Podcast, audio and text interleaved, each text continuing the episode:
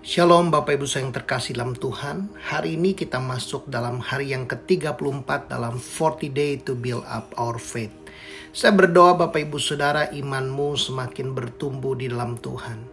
Iman timbul dari pendengaran-pendengaran akan firman Kristus untuk itu sangat penting kita terus-menerus mendengarkan firman Tuhan. Di tengah situasi kondisi hari ini ada banyak berita-berita negatif, ada banyak berita-berita yang dapat melemahkan, melumpuhkan iman kita. Tetapi Tuhan mau kita mendengarkan perkataannya Sebab perkataannya adalah terang, perkataannya adalah kehidupan, perkataannya yang akan memberikan jalan keluar, perkataannya pasti digenapi, perkataan Tuhan pasti terjadi dalam kehidupan kita. Hari ini saya mau menyampaikan tentang why we have faith in Jesus. Mengapa kita punya iman kepada Yesus?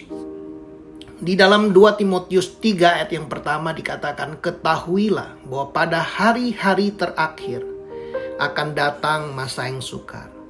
Bapak Ibu Saudara, kita ada di hari-hari yang terakhir. Dan firman Tuhan telah berkata bahwa akan datang masa yang sukar. Hari-hari ini kita sedang mengalami masa yang sukar, masa yang sulit. Itulah sebabnya kenapa kita percaya kepada firman Tuhan sebelum segala sesuatu terjadi Tuhan telah menyampaikan lewat firman-Nya. Hagai 2 ayat yang ketujuh dikatakan sebab beginilah firman Tuhan semesta alam. Sedikit waktu lagi maka aku akan menggoncangkan langit dan bumi, laut dan darat. Aku akan menggoncangkan segala bangsa. Bukankah kita melihat hari-hari ini firman ini sedang terjadi? Segala bangsa sedang mengalami kegoncangan lewat adanya COVID-19, lewat goncangan ekonomi, dan segala sendi-sendi sosial, politik sedang digoncangkan. Segala bangsa, bukan hanya satu bangsa. Apa yang terjadi hari ini, segala bangsa sedang digoncangkan.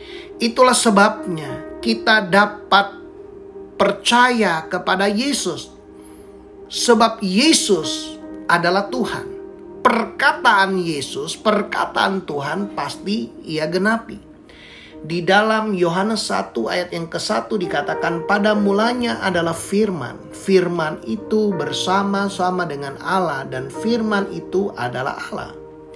Ia pada mulanya bersama-sama dengan Allah. Segala sesuatu dijadikan oleh dia, oleh firman.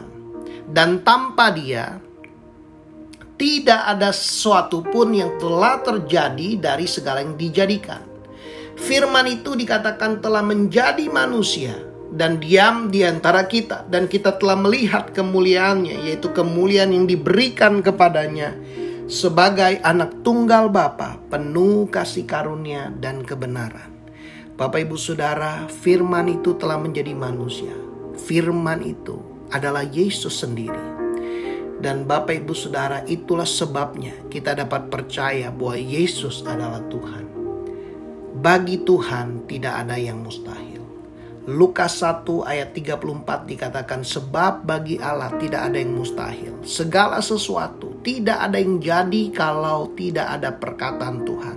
Tuhan menciptakan langit dan bumi dengan perkataannya. Segala sesuatu yang terjadi dalam hidup kita terjadi sesuai dengan perkataan Tuhan. Bagi Tuhan tidak ada yang mustahil.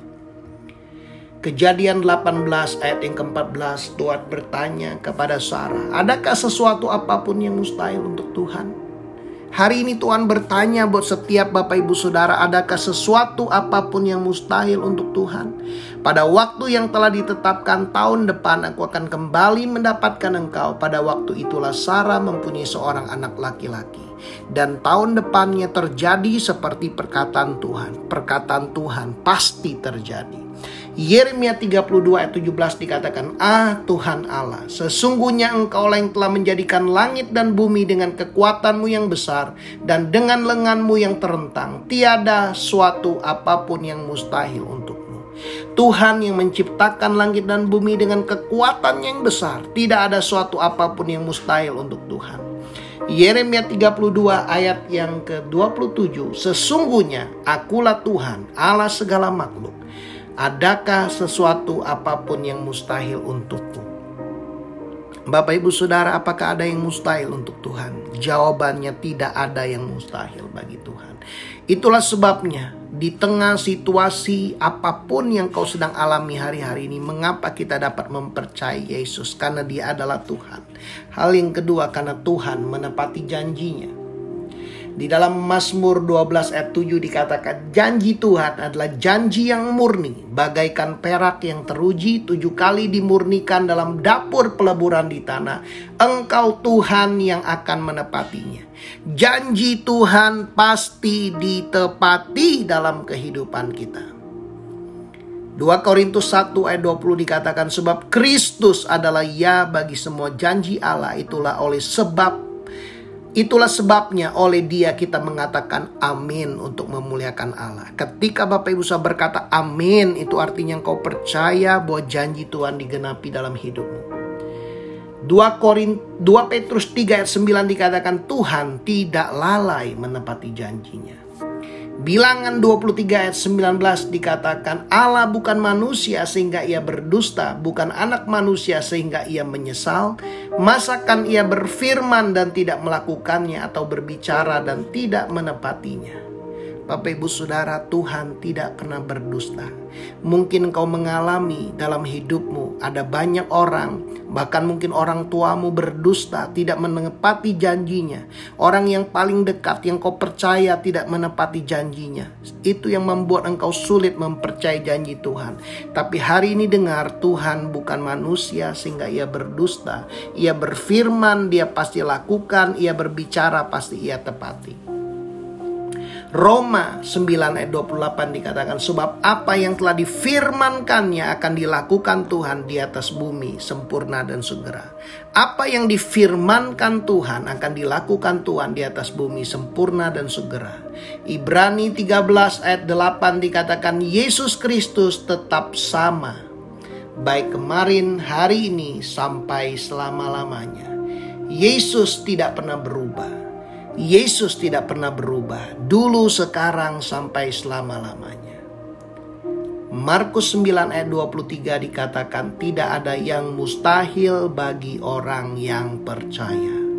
Matius 9 ayat 29 berkata, jadilah kepadamu menurut imanmu. Matius 8 ayat 13 dikatakan, lalu Yesus berkata kepada perwira itu, pulanglah dan jadilah kepadamu seperti yang kau percaya maka pada saat itu juga sembuhlah hambanya.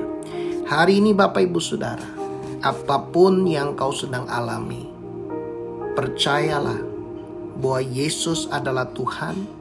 Perkataan Tuhan pasti ia tepati, perkataan Tuhan pasti ia lakukan, Tuhan pasti menepati janjinya.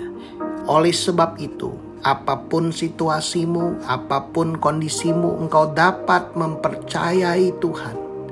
Bagi Tuhan tidak ada yang mustahil.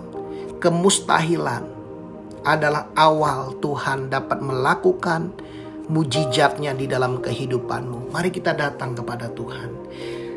Oh terima kasih Tuhan. Tuhan menjamah setiap anak-anakmu yang mendengar renungan ini, apa pun persoalan yang mereka sedang alami, apa pun kesulitan yang kau sedang hadapi, engkau dapat mempercayai Tuhan sanggup. Tuhan adalah penolong dalam kehidupanmu.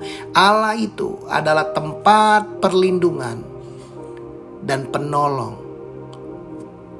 Dia adalah penolong dalam kesesakan, sangat terbukti. Tuhan tidak pernah meninggalkan hidupmu, Tuhan tidak pernah membiarkan engkau jatuh tergeletak. Hari ini Tuhan memberikan kekuatan yang baru, ada kesembuhan buat setiap saudara yang sakit. Terima mujizat kesembuhan itu, dia sudah menyembuhkan saudara. 2000 tahun yang lalu di kayu salib. Hari ini terima pertolongan Tuhan. Terima mujizat dari Tuhan. Ada mujizat, ada kesembuhan, ada damai sejahtera, ada sukacita. Tuhan adalah penjaga dalam hidupmu. Tidak pernah terlelap, tidak pernah tertidur penjagamu. Tuhan berdiri di sebelah kananmu. Tuhan berdiri di sebelah kananmu. Tuhan menjaga hidupmu dari segala kecelakaan. Tuhan menjaga nyawamu. Tuhan menjaga keluar masukmu. Hari ini Biarlah kasih Bapa mengalir. Biarlah pertolongan Tuhan itu nyata dalam hidupmu. Tidak ada yang mustahil bagi orang yang percaya. Jadilah kepadamu menurut apa yang kau percayai. Hari ini terjadi dengan imanmu. Engkau akan melihat, engkau akan menerima mujizat Tuhan dalam hidupmu. Dalam nama Tuhan Yesus kami berdoa. Amin. Bapak ibu saudara engkau yang diberkati dengan renungan ini. Jangan lupa bagikan, sharingkan kepada orang lain. Tuhan Yesus memberkati.